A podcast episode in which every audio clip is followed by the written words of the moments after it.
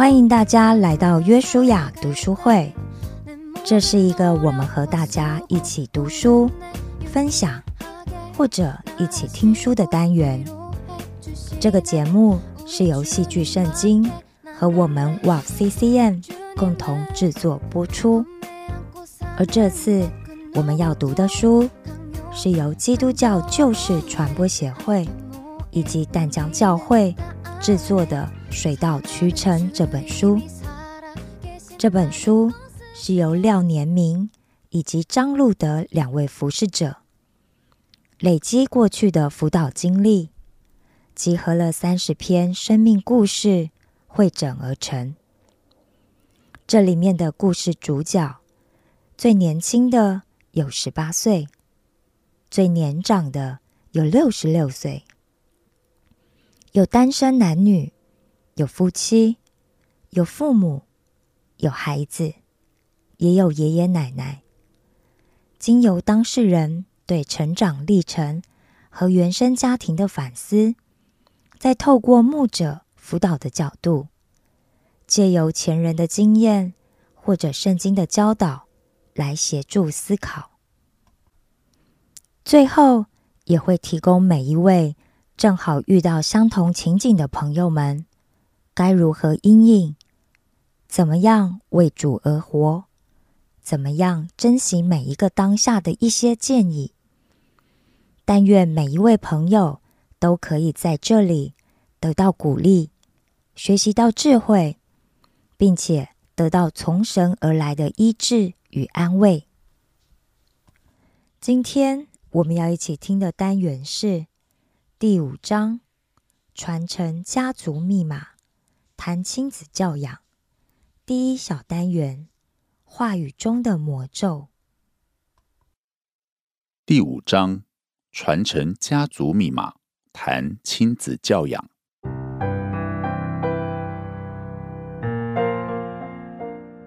五之一。话语中的魔咒。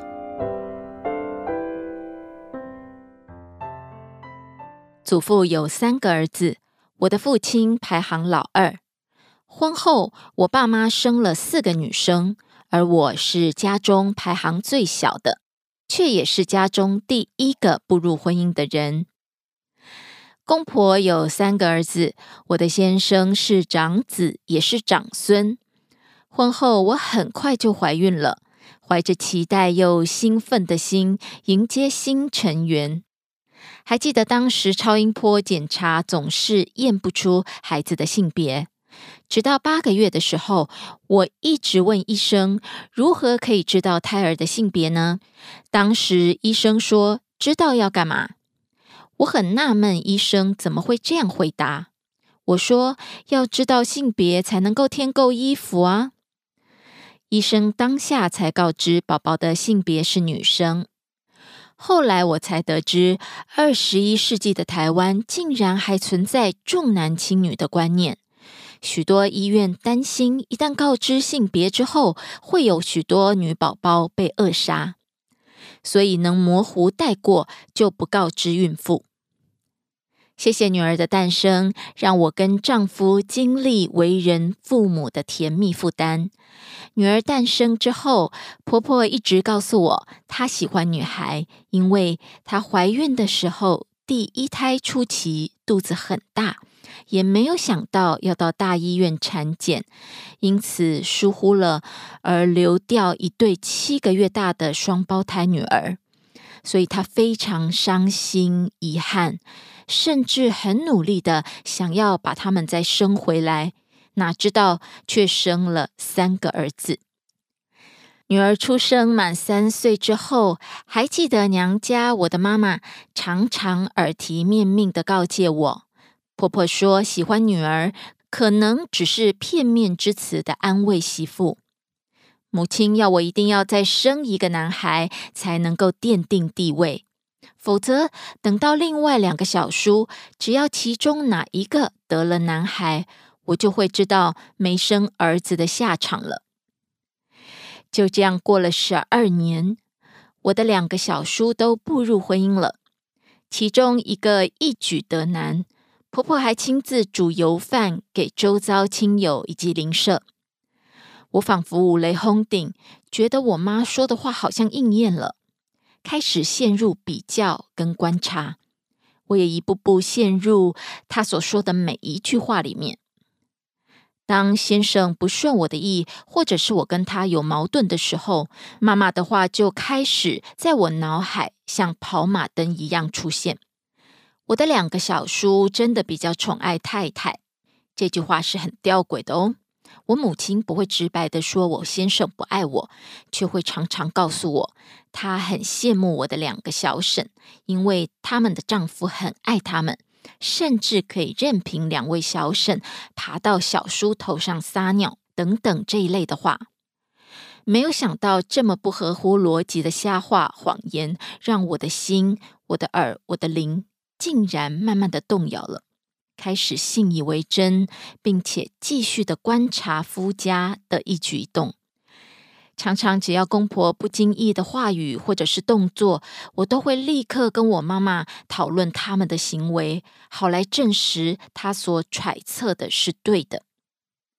公公婆婆一定是重视有生男孩的小叔小婶，我们一家三口可能没有地位、没有分量了。渐渐的，我觉得自己在看婆婆的脸色，开始跟先生抱怨，陷入自怜。常常与先生产生矛盾，直到有一次，我又开始抱怨跟自怜，说公婆一定是重视小叔的儿子。丈夫突然语重心长的跟我说：“老婆，我这个长子并没有做出令父母失望的事。我爸妈没有道理去看重、去讨好一个只有两三岁的孙子，而来轻看他们的大儿子。”来让我难过吧，这是一个非常不合逻辑的事。我觉得丈夫说的真的是有道理。我立马回娘家，想安慰我妈妈，告诉她丈夫站在长子长孙的立场所说的这个逻辑有通哦。希望妈妈不要再担心我，因为没有生儿子会被夫家轻看。哪知道妈妈告诉我，那是丈夫安慰我的话。说不定我的婆婆可能正在酝酿丈夫跟我离婚呢。当下我非常生气妈妈所说的话，不知道为什么突然跟她大吼说：“那是你的人生吧？你说的根本不是这个年代会发生的事。而且我老公又不是白痴，怎么可能听他妈妈的话来跟我离婚呢？”吼完之后，我带着怒气甩门离开娘家。其实，对于我妈妈平时所说的一些揣测的话，我都是姑且听之。只有这一次的这一串话，我确定是从撒旦而来的谎言，实在是离谱到了极点。因为我确信自己除了没有帮夫家生男孩之外，我跟公婆以及小叔的相处，应该算是现代好媳妇、好大嫂。我不认为婆婆会因为我没有生男的，就要我离婚。这是什么年代啊！我也确信我自己的眼光没有那么瞎。嫁到妈宝的男人，就在二零二零年初的一场生命会谈课快结束的时候，路德姐发给每一个人一张白纸，要我们自己想想要写什么。其实我现在已经忘记当时的主题是什么了。我只知道我当下突然涌现两个画面，一个是母亲夫家的人员。祖父母有三个儿子，祖母的个性强势，父亲是老二，生了四个女儿，而且会家暴母亲。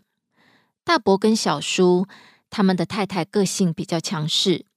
记得小时候也常听到妈妈跟姐姐们说，祖父母对待他们的态度跟堂哥堂弟的态度真的落差很大。偏偏祖父母对我的态度是个例外，很疼我。而另一个画面是我的夫家人员，我的公公有三个儿子，婆婆的个性强势，先生是长子，我们只生了一个女儿，两个小叔，太太的个性也是偏强势。哇，这两个对比画面让我整个思路突然亮了起来。就如同光来了，黑暗就退去了。更让我明白《圣经新译本》里约翰福音一章五节所说的：“光照在黑暗中，黑暗不能胜过光。”原来妈妈把她苦读的人生原原本本套进我的人生，让我也相信，因为我生的是女儿，所以在夫家是没有地位，甚至没有生男孩是个耻辱。生命会谈课程结束，我搭捷运回家的时候，不禁热泪盈眶。我开始明白，看清事实之后。对丈夫、对女儿、对公婆感到无比的亏欠，因为我听信了撒旦的谎言。当然，我不是说我妈妈是撒旦，而是撒旦利用妈妈因为没有生儿子而自我定罪的苦毒套用在我的家庭，而我竟然任凭这样的谎言在我的心思意念里生根，也陷入苦毒。夫家真的没有重男轻女的观念，我到那天才算打开遮在眼前的帕子，清楚明白及看见公婆爱我女儿的心。每次出门旅游，总是会带我女儿去。每当亲朋好友有任何好玩好吃的，他们总是请公婆转交孙女，而不是给后来小叔生的儿子。我想，亲朋好友必定也明白公婆对我女儿的重视吧。糟糕，我还是不小心犯了比较，但是也因这比较，让我更是愧对公婆及女儿。对女儿亏欠的是，当我在跟先生抱怨公婆可能重男轻女时，其实女儿一直也都在旁边。起初他会说：“妈妈，阿公阿妈是爱我的。”没有特别爱小弟弟，渐渐女儿后来反而慢慢接受我那些苦读的谎言，也开始慢慢的相信跟观察阿公阿妈的行为来证实是否是重男轻女。写到这里，觉得被谎言蒙蔽的我，不是也在复制母亲对我所做的事、所说的话吗？从母亲那边接收她的苦读，而我又复制这个苦读给我的女儿。结束生命会谈课，回到家，迫不及待的跟先生分享。先生感动不已，一直感谢赞美主。他很开心的说：“我这个老婆终于可以停止编剧了。”我赶紧牵着女儿的手向他道歉。也让他明白，阿公阿妈是爱他的，他的诞生是带着众人的期待跟祝福，他是有价值的，不是不配得被爱的。是身为母亲的我被谎言困住，我带着他一件一件回想阿公阿妈对他的付出以及关爱。几日之后，当我理清思绪。我回到娘家，跟妈妈道歉那天对她的怒吼。我把两家的对比分析给她听，问妈妈是否把她苦读的人生套用在我的家庭上了。妈妈愣了一下后，竟然跟我说：“好像是如此。”她说她自己不自觉的。把他的人生套入到我的家庭中，并开始慢慢的倾倒他的故事，说祖母曾经因为母亲没有生男孩而要他离婚。这时我终于恍然大悟，为何妈妈会有之前那些话语。感谢主，透过生命会谈课程，年明哥跟路德姐用他们的生命见证影响我。也让我开始学习什么是界限，什么是尊重，更从学习设立界限到如何爱自己，并且晋升到如何分辨感受以及认清事实、厘清谎言，到爱人如己。我不敢说自己已经完全健康茁壮，但是相信我也可以用自身的例子来祝福以及影响。周围的亲朋好友，光来了，黑暗就退去。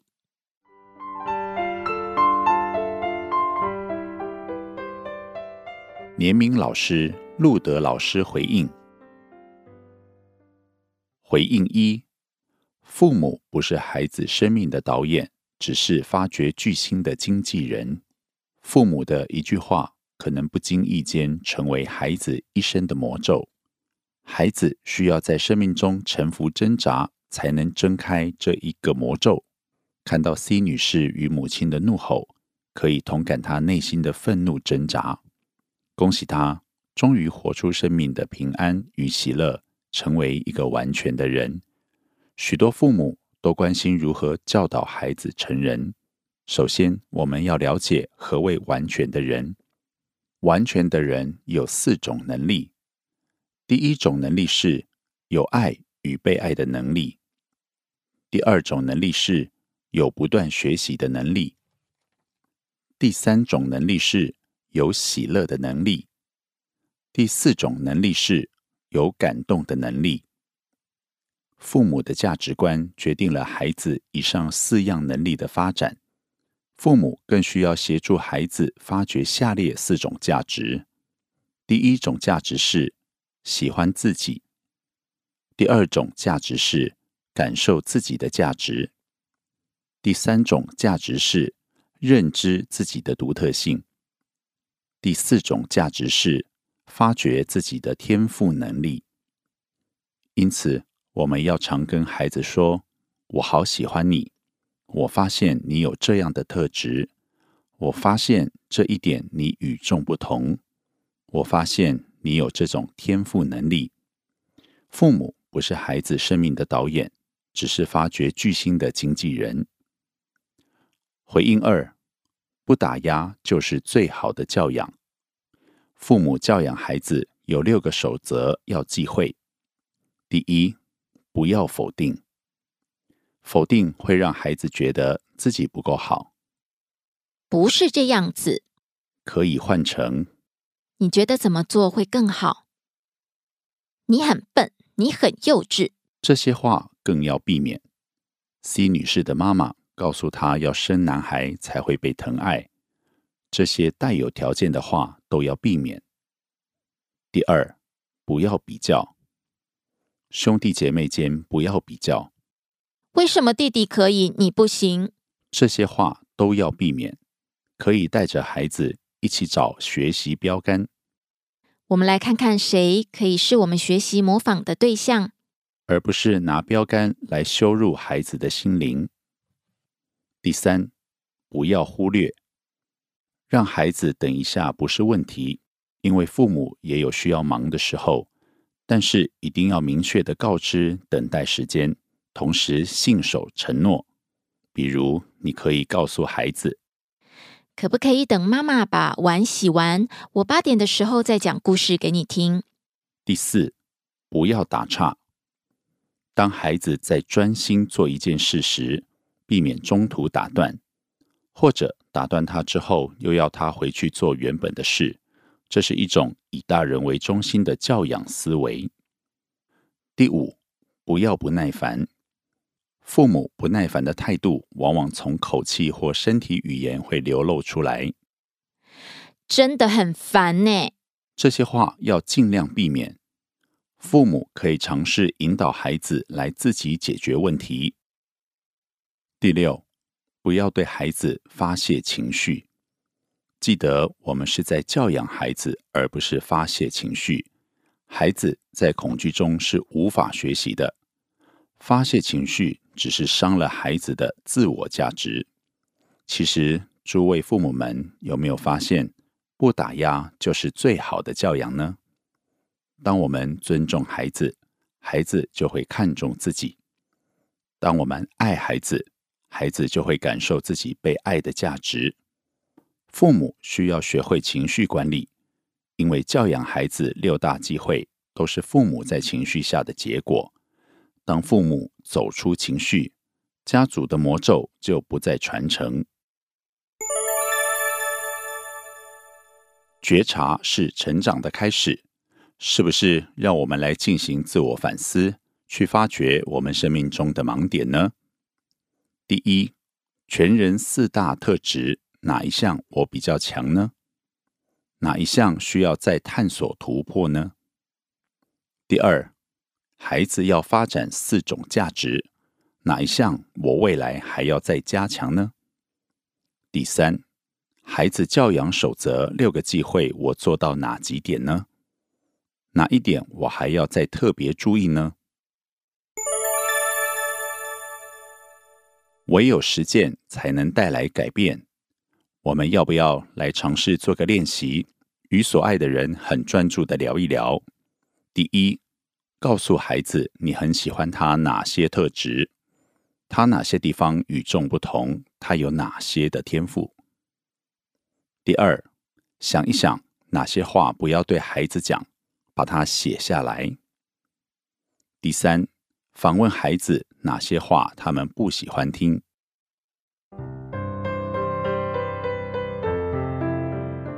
本节目由旧事传播协会淡江教会共同制作。